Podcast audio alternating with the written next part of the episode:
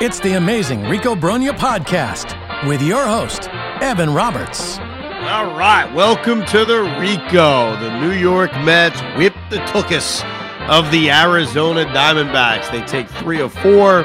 They play the role of spoiler. And over the last three games of this series, game two, game three, game four, the Mets score 25 runs over three games.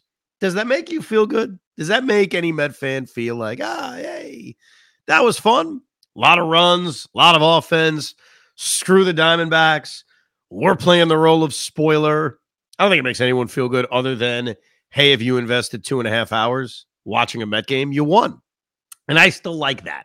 I have realized that over the last few weeks, I have not cared very much about the standings in terms of the backward standings. The hey, are they in the bottom six? Where are they in the draft lottery?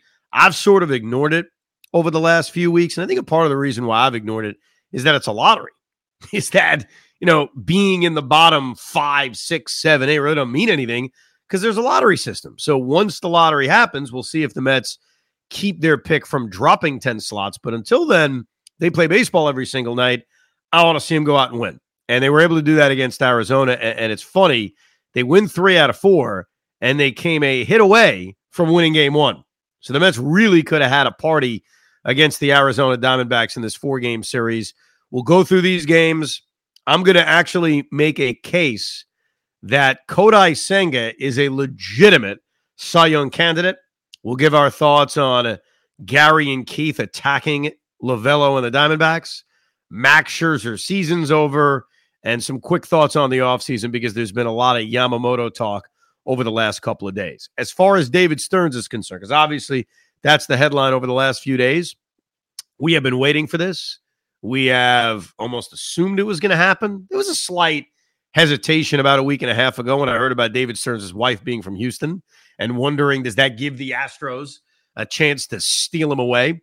But it has been reported, and I guess it hasn't been confirmed because the Mets haven't confirmed it, but Jeff Passan's reported, Joel Sherman's reported, Andy Martino's, or everybody's reporting that the Stearns thing is done. He's making $10 million a year. He signed a five year deal. Coming up, depending on when you're listening, in a day or so, actually, really, we'll post it late Friday night into Saturday morning. We will have an entire podcast devoted to David Stearns. The hire, what does it mean? We'll dive into his resume, the good, the bad, the future of Buck Showalter. So I don't want to ignore the fact that David Stearns is the team president, but on this podcast, we're going to stick with the four game series and other notes around the team. But coming up Friday into Saturday, brand new Rico Brogna, a bonus Rico Brogna, if you will. We'll have a full in depth look at David Stearns. This is the first time I've done a podcast with Hoffman in like seven weeks because he's, you know, a big time star now doing the New York Giants. So it's good to good to talk to you, Pete. It's good to be back. And listen, I I will do my best to make sure that I'm on every podcast going forward. I know football season is going to be a, but I want to be here. Like it, it actually bothers me when I'm not physically here with you doing these. It's, it's kind of like a passion of mine to be talking New York Mets baseball with you on a day, on a weekly basis. That's right. Especially the New York Mets baseball that nobody talks about anymore. Like, why is Brett Baty bunting on his own in the ninth inning of a game against the Diamondbacks down by a run? In fact, let's start there. So we'll go through all four games. And like I mentioned, Senga, Scherzer, Jett Williams being called up, the claiming of Anthony Kay. There's a lot of aspects to get to.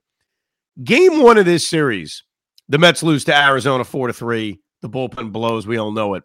To me, is defined by two – really interesting things that happened late in this game. Number one, the idea that Brett Baty, who has not been good since coming back from AAA, and he did suffer a groin injury later on in this series, which has been revealed to be minor, which is nice. Brett Baty's been awful, and he made a weird decision to bunt in the ninth inning.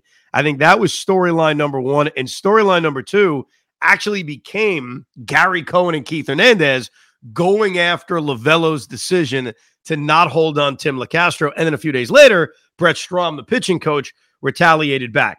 As far as the rest of the game is concerned, Quintana was fine. I don't think there's anything we're going to learn about Jose Quintana over the final month. It was a five inning, two run performance. He's he's fine. He is what it is. He's going to be in this rotation next year. He should be in this rotation next year. He's one of the only two guys that you can trust. Uh, Trevor Gott continues to suck. He blows a lead that's handed to him, a three to two lead in the eighth inning, and Drew Smith continues to suck.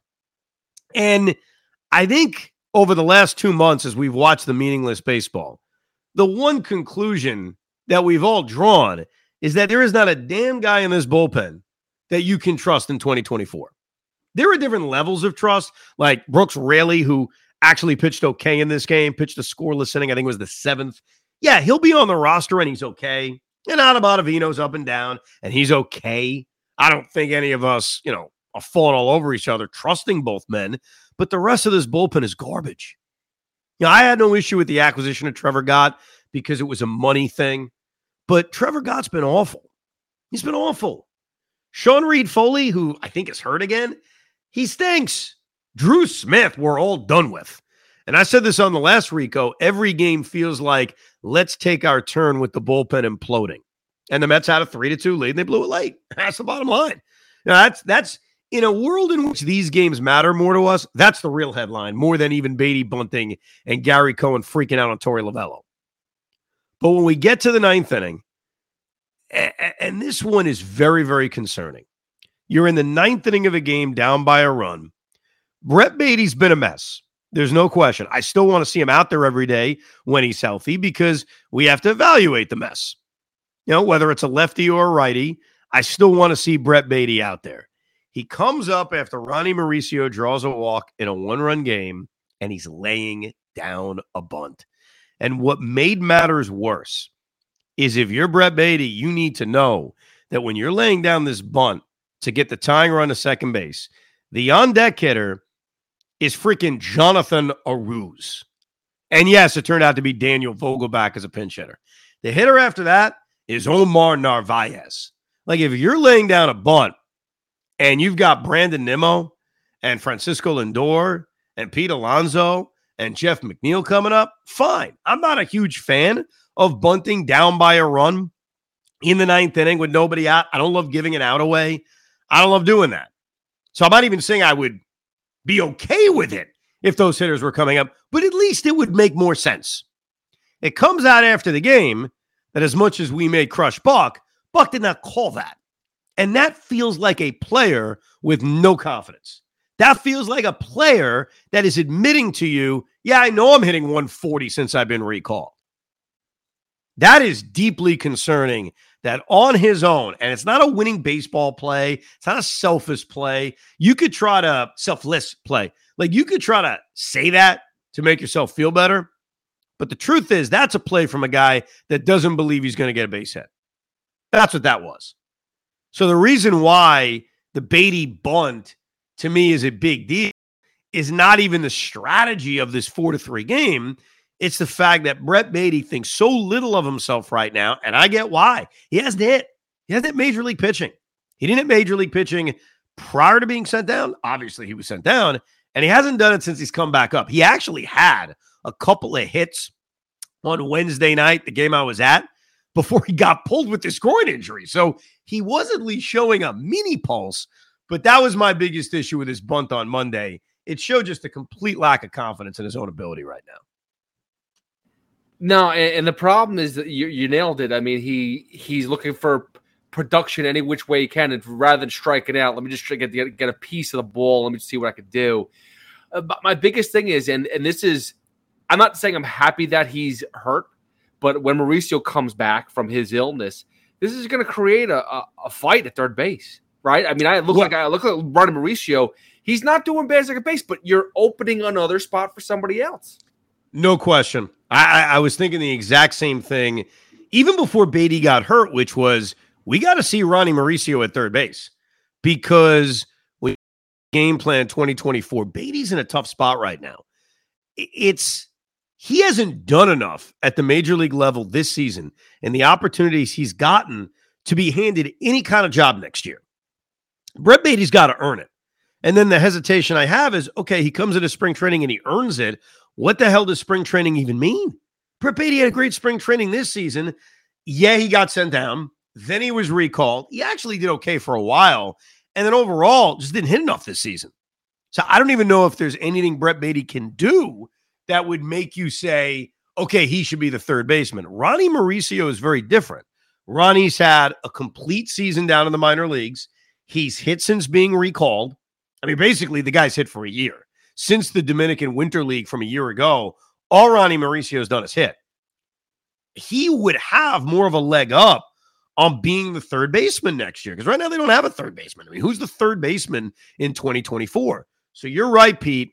Ronnie's got to play third base. We need to see what he looks like defensively.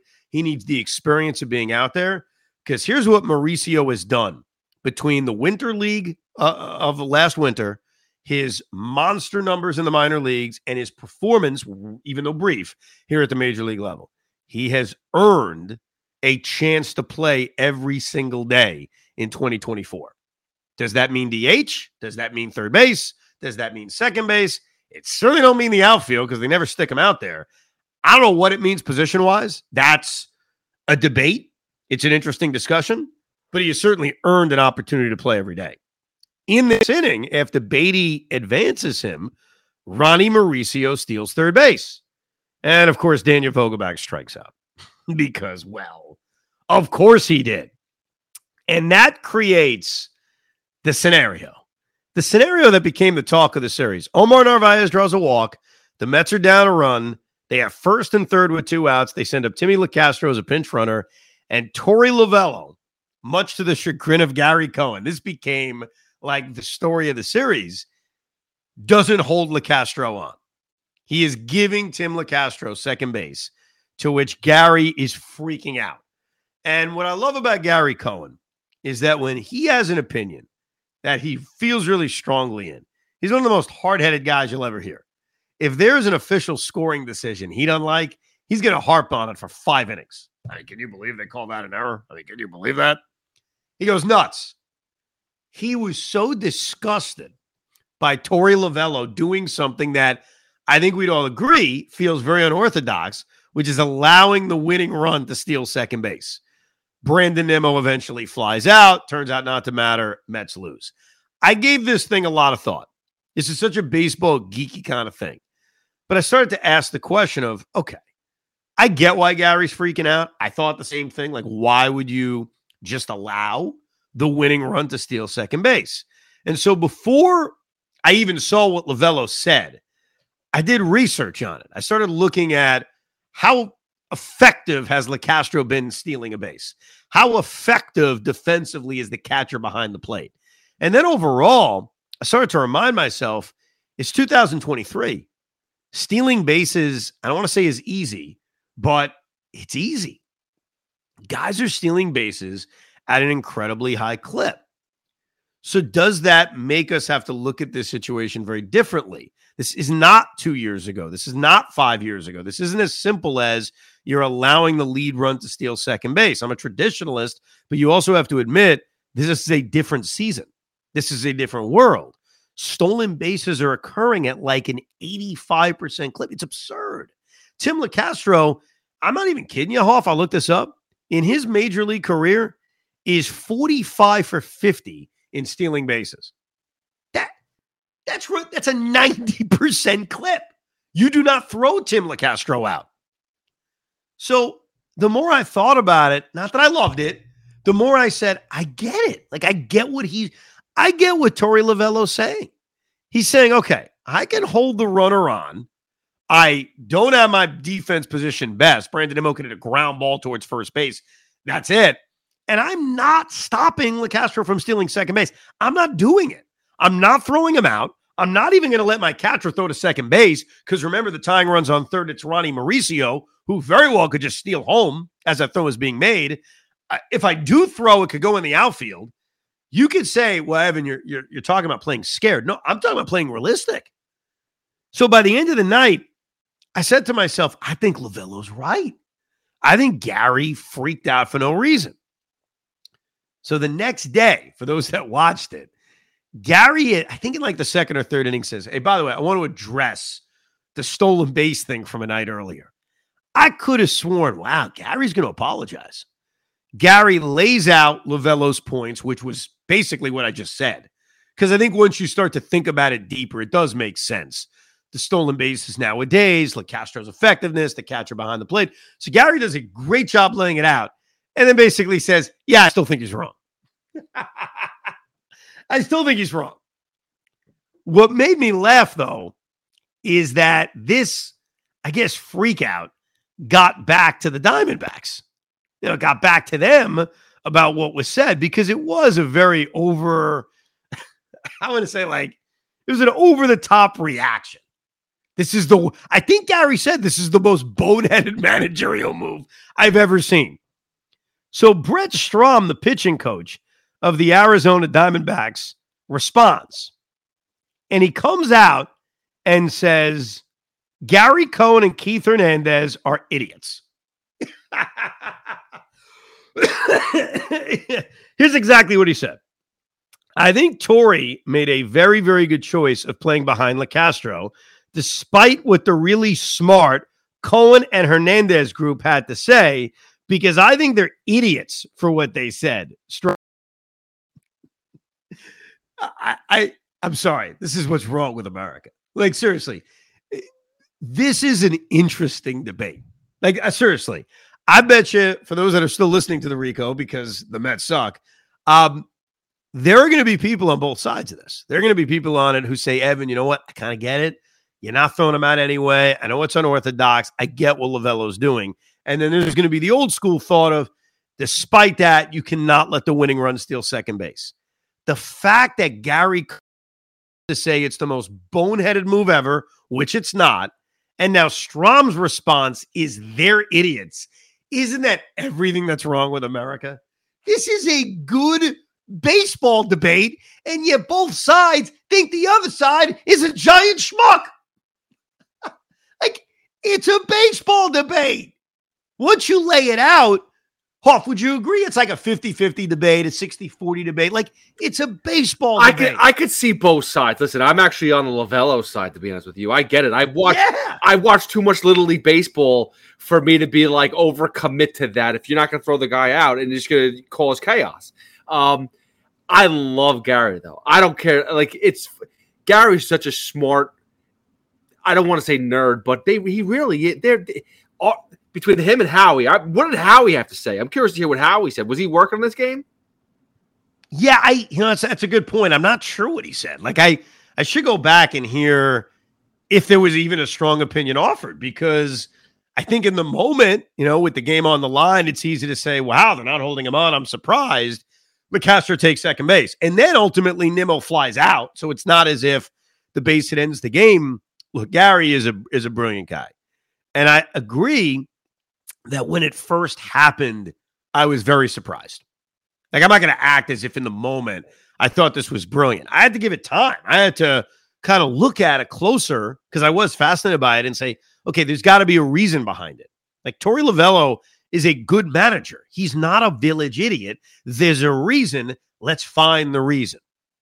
And what's funny is the reasons I found were what he said because it kind of makes sense when you think about it.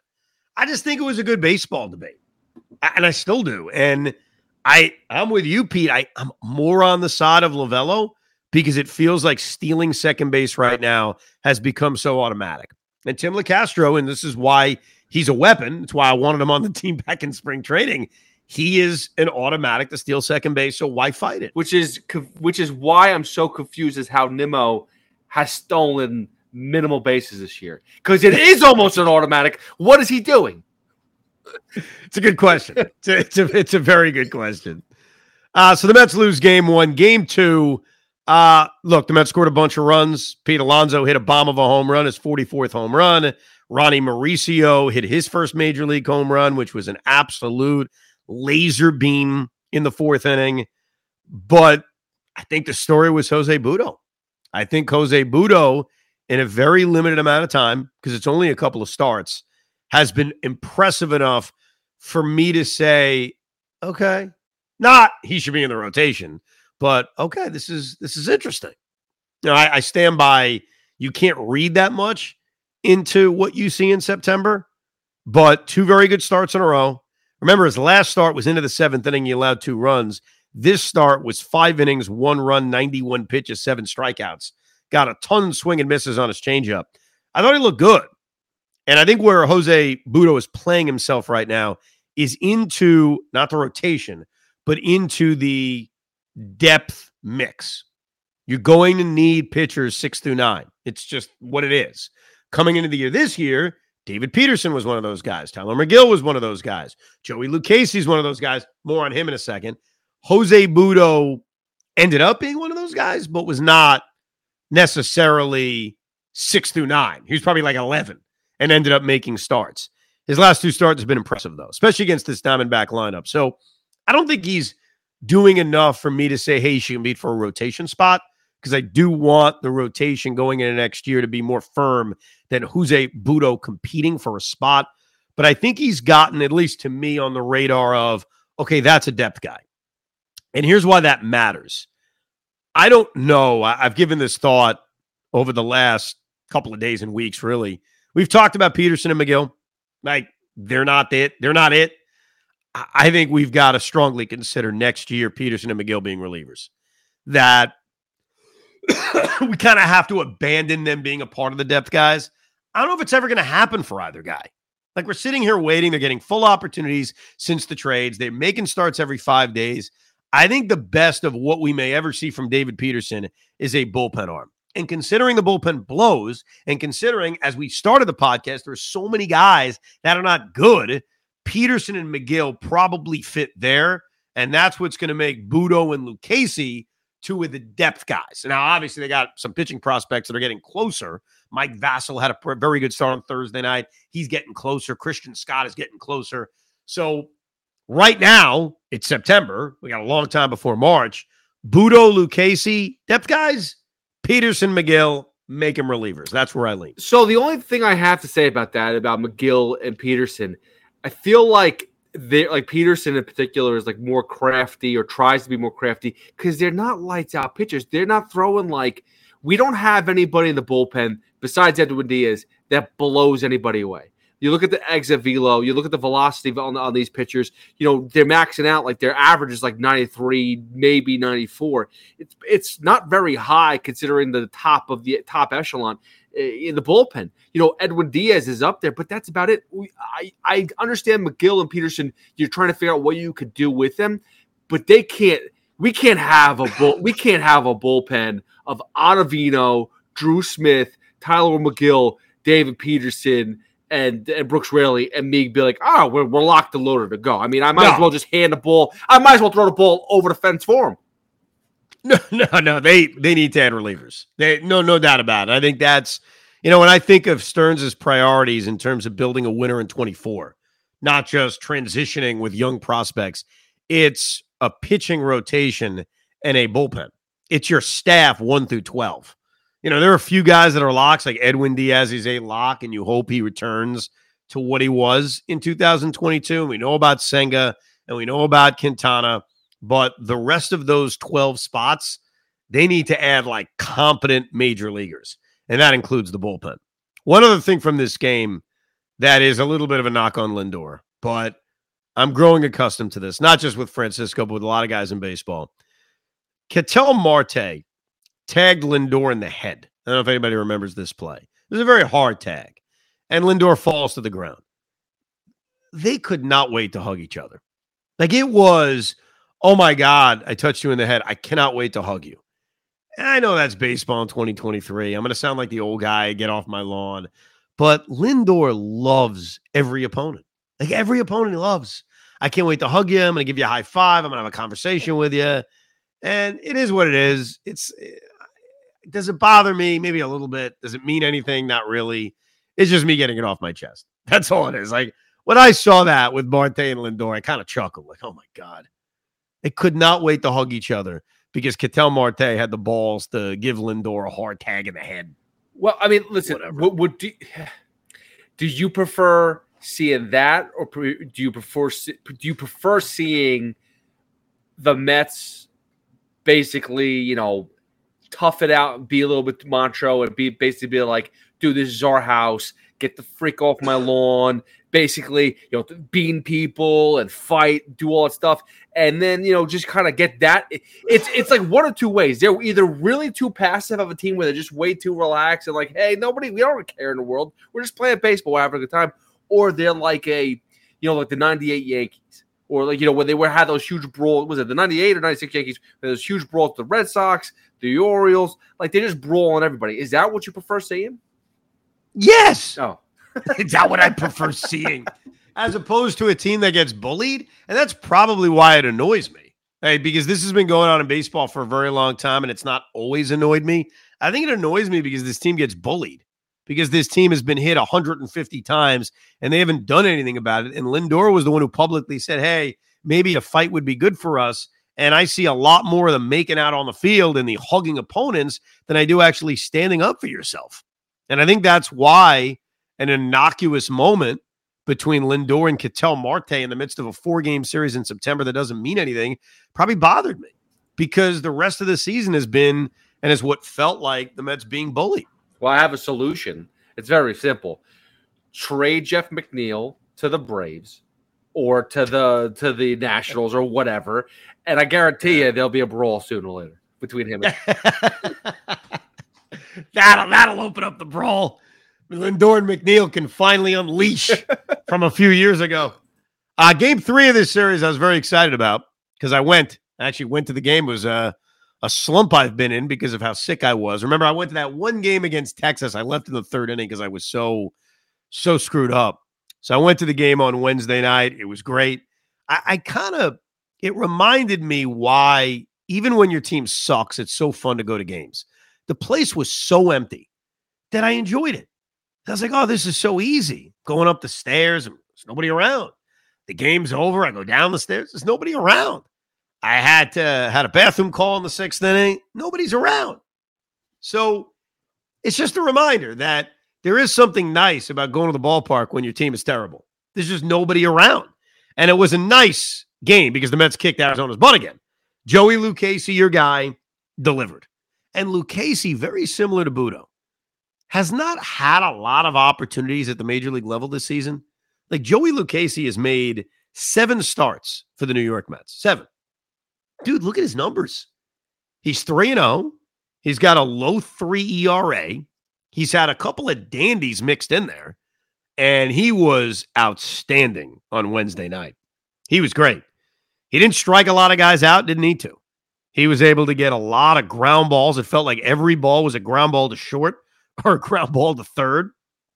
And he was fully in control to the point where Buck did something that really, really surprised me, especially for a guy coming off Tommy John surgery, he allowed him to start the eighth inning with a pitch count of 91.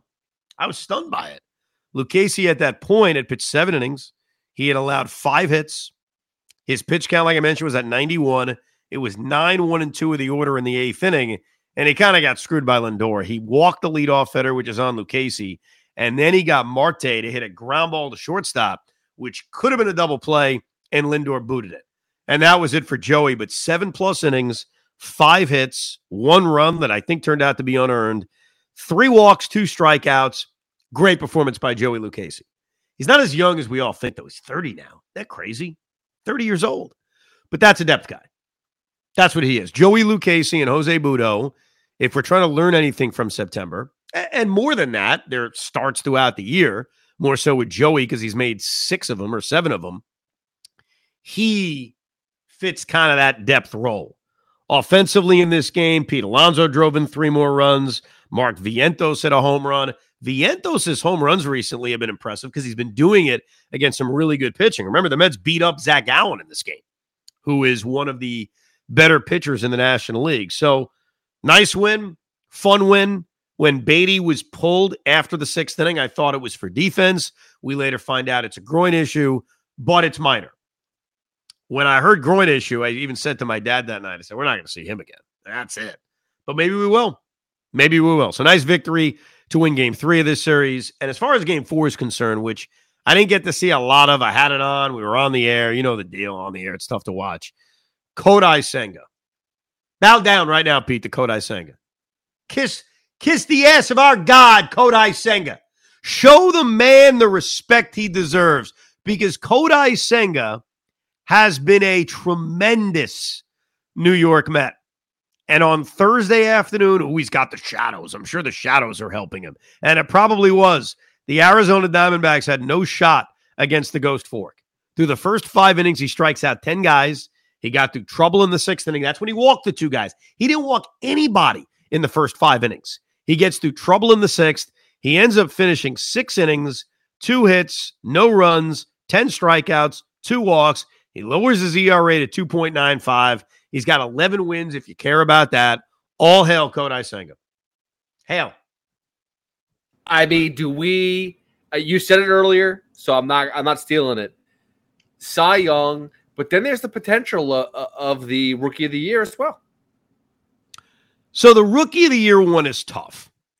Okay, let's start with. Well, you know what? You want to start with Rookie of the Year? Yeah, let's, we start with let's start with Rookie of the Year because he was one of the guys he's up against. He just faced. So it's very difficult to compare position pitchers. Like I don't even know how you go about doing it. Corbin Carroll has 47 stolen bases. He's got an 864 OPS. He's got 24 home runs, 69 RBIs, 280 average. He is the rookie of the year. Spencer Steer has had a tremendous season for Cincinnati. But I think what makes it difficult, look, put it this way Kodai Senga has got a better chance to win the Cy Young than the rookie of the year, which is a really weird statement to make, but it's true. It, it's also just, like, like I said, it's really difficult to compare those offensive numbers and just try to compare it to a pitcher's numbers.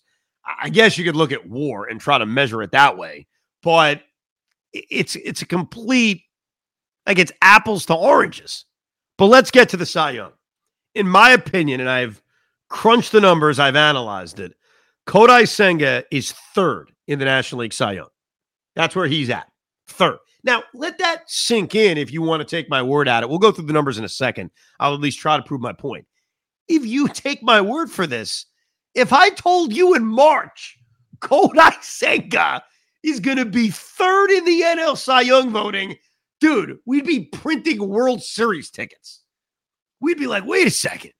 Verlander, Scherzer, Quintana, and oh, by the way, Kodai Senga is going to be third in the Cy Young voting. Remarkable. So I want to give you his numbers, and you'll get why he's not the Cy Young Award winner. Like, I, I can't make an argument that doesn't exist, but I can make the argument that he's third. So, right now, to me, the favorite, it's close, is Justin Steele. It is very close between Justin Steele and Blake Snell. I'm going to take wins and losses out. I don't think it matters. Justin Steele has made 27 starts. Kodai Senga has made 27 starts. Justin Steele's thrown a buck 59 in innings, Senga 155. So very similar. Steele with an edge by three innings. Senga has given up 30 less base hits, but he's also walked 39 more guys. Senga has struck out 32 more guys. I say that because it's all in a very similar amount of innings. Senga's ERA 295, Steele's ERA 249. Half a run better for Justin Steele. So it's close. Steele's got the edge. He walks less guys. He does strike out less guys. He does put, I guess, the same amount of base runners on because, yeah, their whip, Senga's whip is actually a little bit higher. It's 1 2. Steele's is 113. Opposing batting average, Senga's 205, Steele's 242. It is very, very close between both Senga and Steele. And Senga has the third best ERA in the National League. Steele has the second best ERA in the National League. The other guy who I, I'm sure many people would say is the favorite, I would give Steele the slight edge, is Blake Snell. Blake Snell has made three more starts than Senga and Steele, 30 of them. He's only thrown, though, eight more innings than Steele and 12 more innings than Senga, 167 innings. He's got a 2.43 ERA, which again, half run better than Kodai, a little bit better than Steele. He has many more strikeouts than Justin Steele, 217 compared to Senga's 191, Steele's 159. But if you think Kodai Senga walks guys, Blake Snell says, hold my beer. Blake Snell has walked 93 guys this season, which is far and away the most in the National League. He's got the lead and he's got the lead by a lot. He's second in strikeouts behind Spencer Strider, who to me, ERA of 373, I don't want to hear about it. Like, ah, he's not a candidate. It's those three guys. It's those three guys. Bryce Elder's had a very good year. Logan Webb's had a solid year. Their ERAs are now in the mid threes. So it's Snell, it's Steele, it's Senga. To me, it's Steele one, Snell two, Senga three. I'd understand if you want to go Snell one, Steele two, Senga three. But Kodai Senga is third to me in National League Cy Young. Uh, Logan Webb has a lot of innings, so I can understand the the feeling of, well, look, Logan Webb's done 193 innings. That's almost 30 innings more than Snell. It's almost 40 innings more than Senga. What about that? Fine, he's had a great year. He's also got a 3 4 ERA. So I think Kodai Senga is not necessarily in the Cy Young picture in terms of winning because I don't think there's enough he could do based on the numbers I just laid out. I guess Snell or Steele just implode and the ERAs become a lot closer, maybe. But Right now, he's third. He's one of three pitchers in the National League with an ERA sub three, which is now sitting at 295. And if you want to go around Major League Baseball, there's only two guys in the American League with a sub three ERA in Gerrit Cole and Sonny Gray. That's it. So it's sort of exclusive company for what this man has accomplished. He's not going to win the Cy Young, but I think he is third in the National League Cy Young voting. You know, uh, uh it's just it's interesting because I, I understand why you say Steele is one.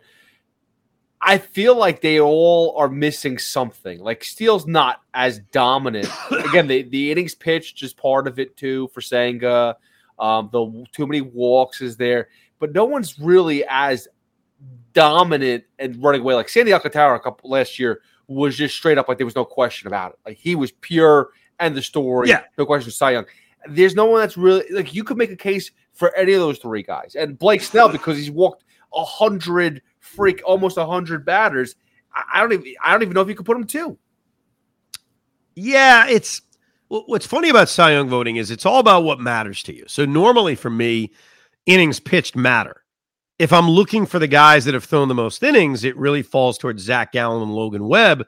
The problem is their numbers are just not nearly as good. So I I give them credit for that. I move them up a couple of notches. This is just me. I'm one guy. And the Cy Young isn't an exact science. It's voters. It's what voters think are important.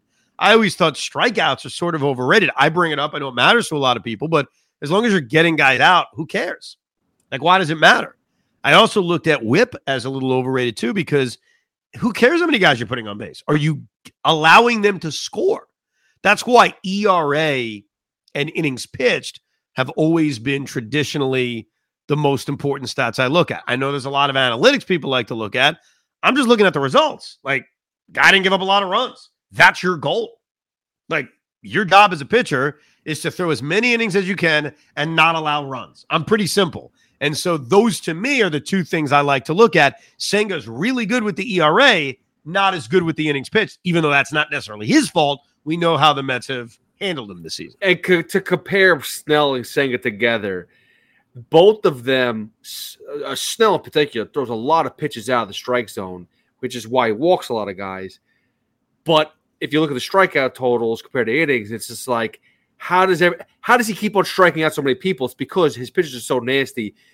If you're not patient enough, you're swinging at crap, and that's why they get through. Yeah, it's, it's it's a weird it's perception there. So I do I do get that. I, I get a little bit of it. It's all to your point, this is not a great crop of candidates. Like I admit that. And I don't even need mean just by name value. I mean by performance. There have been years in which these numbers are nice, they're not good enough. The idea we're considering guys at 165 innings for the National League Cy Young and there's only a couple of weeks left in the season, that's a little different. But we also live in a different world. My only point to all this is that he's not going to win the Cy Young. He should not win the Cy Young he's in the mix. He's gonna fit. He's gonna get. I would think if the voters get it right, a top five finish. Like I say, third. He may not finish third. Maybe I'm wrong. Maybe the writers don't give him that, but he's a top five finish for the National League Cy Young, and that's impressive. It also leads you to Yamamoto because Yamamoto, who is significantly younger than Senga, is another guy coming from Japan. Another guy where, much like with Kodai, we don't know much about him. We can go to baseball reference, we can see their numbers, we can read what the scouts say about him. But Yamamoto over the last few weeks has garnered a ton of attention. He's garnered a ton of attention for a few reasons. Every major league team is watching him.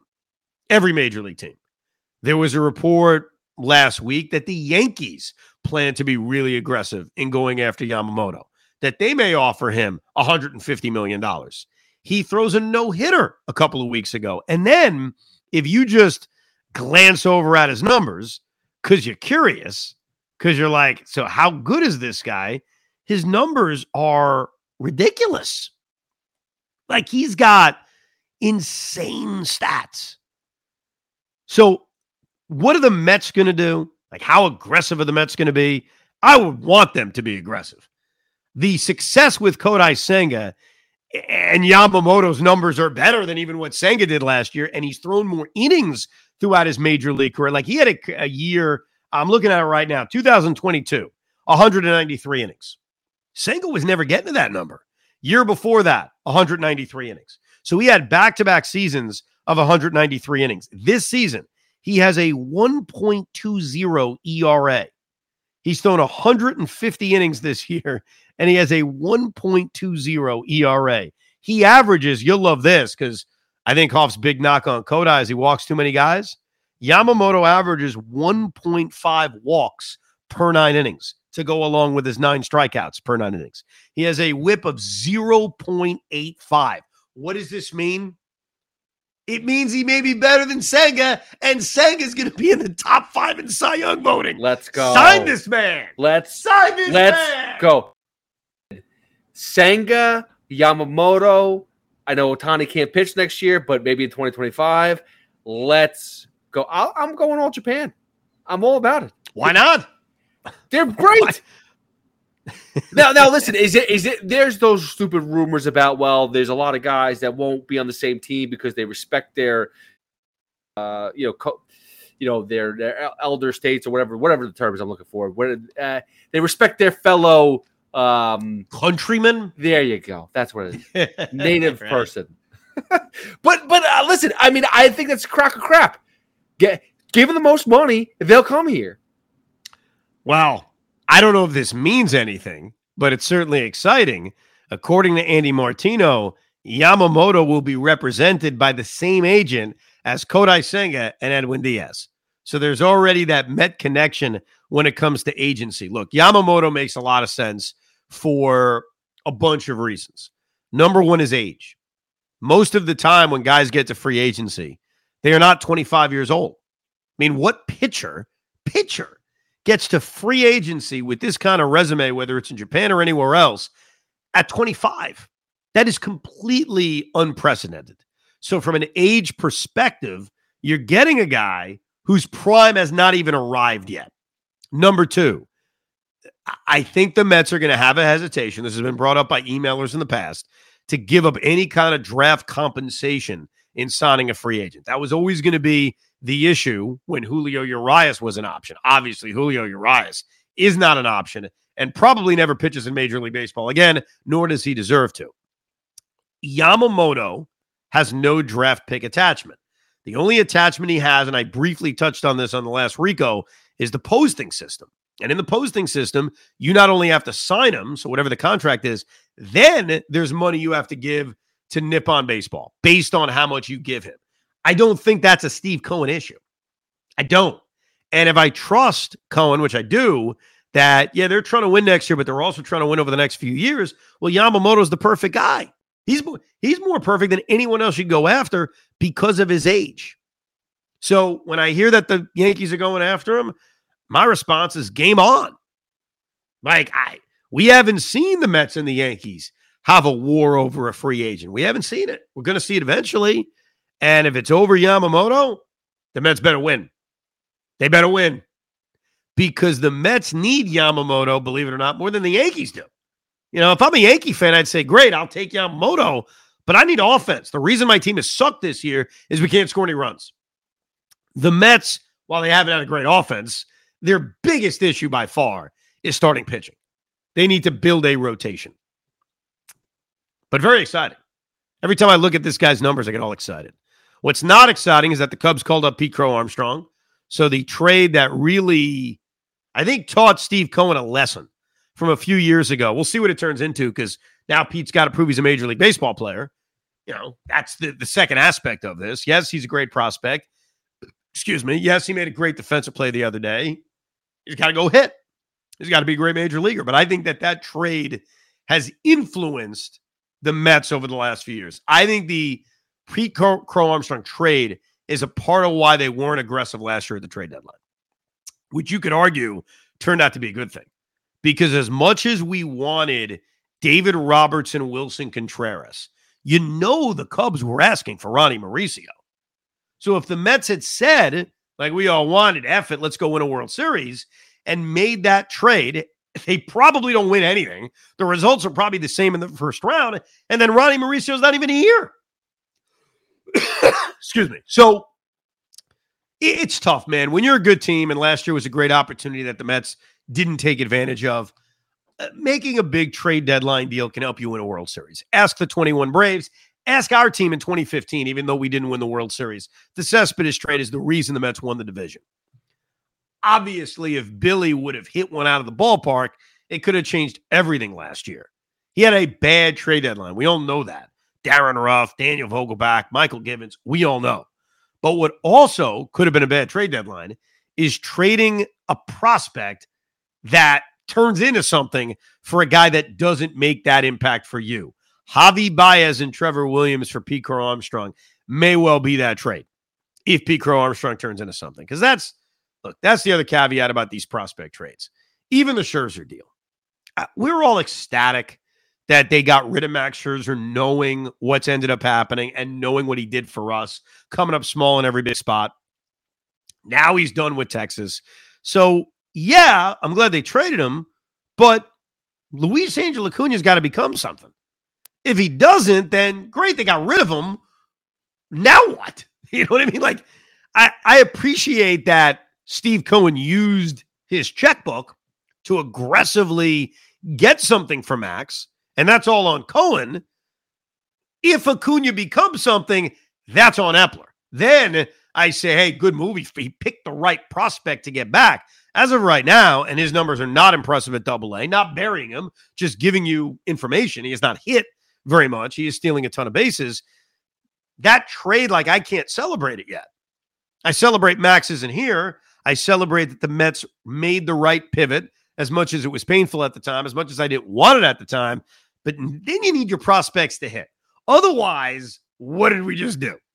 Otherwise, it's great. We got rid of Max Scherzer, but now what? Now, uh, one caveat to that, by the way. Either the prospect hits, but there's one other thing you can do, or you trade that prospect. So, what I mean by that is for this trade to be like a classic, Luis Angel Acuna's got to become a player. Or if the Mets took him in the offseason and used him in a deal for Shane Bieber, now it doesn't matter if Acuna becomes something. Because now it's about what you turned him into. And if you turn that prospect into a Major League Baseball player that can help you, then doesn't matter what he turns into.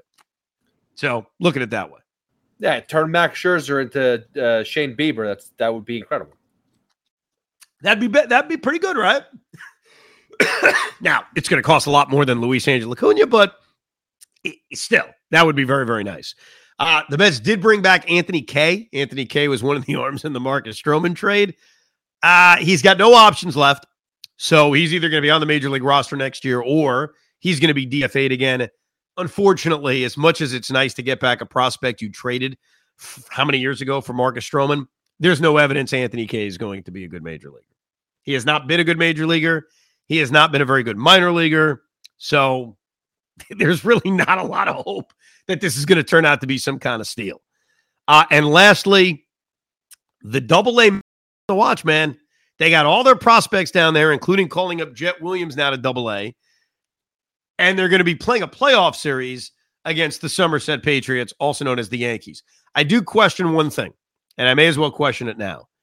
Luis Angel Acuna since the Mets acquired him has played shortstop and second base. Jett Williams has been playing shortstop and center field.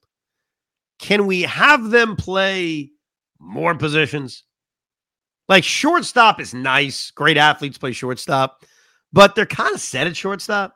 They're kind of okay there. So with Acuna and Williams, who are now closer to the major leagues, they're in double A. I just want to see more position versatility. Like in the case of Acuna, second base and shortstop, I, those positions may not be available. Now, the hope is Acuna is a super utility guy, plays everywhere. So he plays every day and he plays like every single outfield, outfield, outfield. The Mets are going to need these guys, and Jett's doing it in center field. They need these guys to play more outfield. I think that's going to be very important over the next couple of years. Yeah, you know, I, have heard stories that left field is wide open. you know, maybe they want to give that shot. Have you heard that one? uh, couple of emails to the Rico B, the Rico B at gmail.com. Lucas writes, Evan, I know this is meaningless. By the way, everything is meaningless. Okay, we're at the stage of this season where, I mean, everything we just talked about for the last hour is it really, it's meaningless. So what are we talking about? Lucas writes, I know this is meaningless, but do you have any clue why the great Vody, Brodie Van Wagenen above wind in windbreaker in this photo? He sent me a photo. Being behind home plate at Citi is happening so frequently. It shouldn't, but it bothers me. Long live David Stearns. So, yeah, he did send a picture.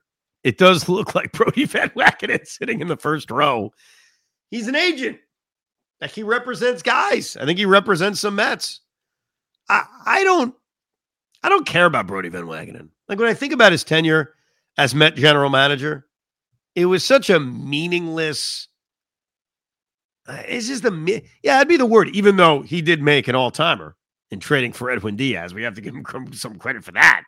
Even though we didn't like it at the time, I don't know. I don't have ill will towards Brodie Van Wagenen, but yes, he is sitting behind home plate at Citi Field. Dave Klein writes, and now we know why Pete isn't signed yet. Oh, now we know why? I was told he's a bad guy. Isn't that what we were all told? Were they simply waiting for David Stearns to give him the courtesy of making a decision about what to do with Pete Alonso? And were they shopping him around the trade deadline just to be able to give Stearns some data about his perceived market value so that he has more data when it comes to negotiating with his agent? um, I've always found it kind of weird that you have a new team president who's clearly going to make these decisions, and yet you were making significant moves at the trade deadline without his input, assuming the Mets weren't back channeling David Stearns. I think in the case of Scherzer and Verlander, I think Steve Cohen made the decision and said, look, this isn't working. Let's go get prospects. And whether David Stearns is my president or not, this should be our game plan. So I guess I don't have an issue with that. And you're just trusting Billy Eppler is going to get it right with the prospects and he picked the right prospects. The Alonso deal being done, if they had traded him without Stearns, I agree with you, would have been nuts.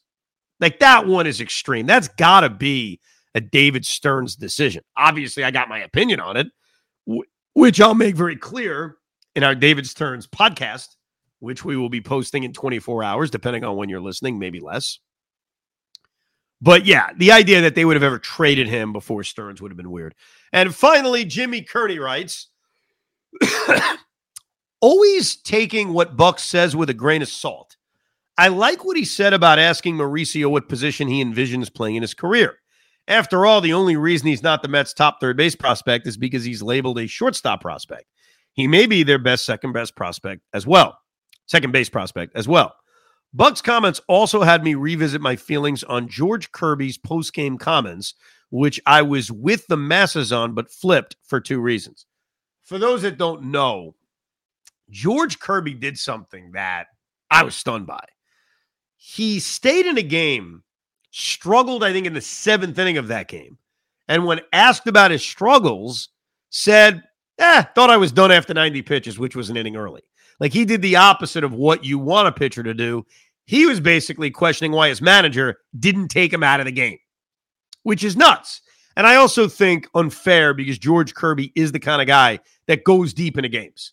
So it, it creates a perception of him that may not be really fair.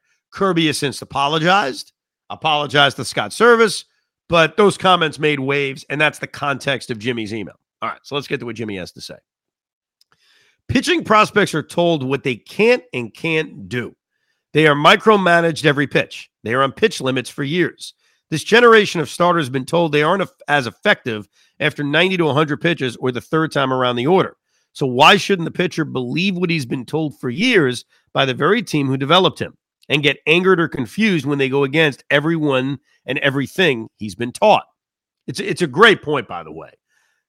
If players are told over and over again, not going to face a guy third time around, pitch counts at 90, like that gets ingrained in their head.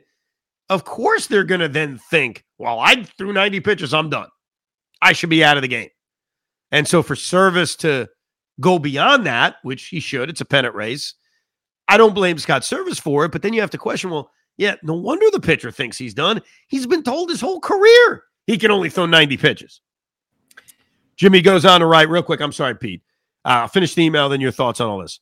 Think Syndergaard and Harvey questions decisions they made earlier in their career. They never got their big, big payday. Wheeler's career was derailed two years by Tommy John. He was lucky to get his payday, Jake too, but not. But that's not the norm. In an age when reliable fifth starters make 12 to 15 million dollars a year, I don't expect a young pitcher to hand every decision over to a manager who's read a couple of minor league reports on their development. For better or worse, it's a new world of baseball. Very good point by Jimmy. Go ahead. Well, first of all, Kirby situation. I think his biggest issue is how he responded. It wasn't that, hey, I was shocked that I had to go back out there. I thought it was done. It was they asked if they're gonna they had a conversation. He goes, "No, but we're going to," and it was kind of that was kind of dickish how that came right. off. Right. Uh, but but everything else, I think up until that point was fine. Here's the thing: is though we've seen. I mean, you talk about the they the Joba Chamberlain rules, the you know how Strasburg and Harvey and all those pitchers went through you know specific innings limits and pitch counts and all this other stuff, and it doesn't make a difference. They still get hurt. They still, I mean, Strasburg is fighting over uh, you know retiring and, and fighting over a contract because he can't pitch anymore. He's done, and it's it's they tried to do everything right. So I I mean, I don't understand when you you're allowed to break the rules, why you're allowed to break the rules, why these rules were put in place. You talk to some people, it's like, dude, the best thing for you is just keep on pitching. Right. Other right. people say something different. So I, I I I don't know the science behind it anymore. I think it's almost needs like a, a complete reset of like let's approach it differently. It's there's a lot of things going on here. I think pitchers throw harder than they ever did. And I think that's why there's so many more injuries. So start with that. They're going max effort more often.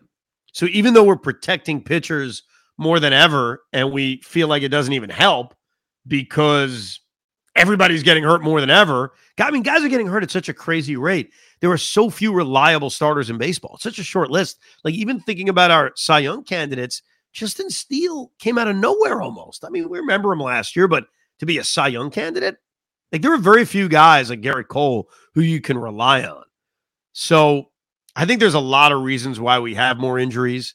I don't think just letting guys throw is necessarily going to fix it because if they're throwing at max effort and we're just letting them pitch, they're going to get hurt either way. Mets take on the Reds this weekend. I do want to point out before you watch this weekend what happened to Elly De La Cruz. I mean, the guy was basically anointed the king of baseball. He's down at 235. He's got a 709 OPS.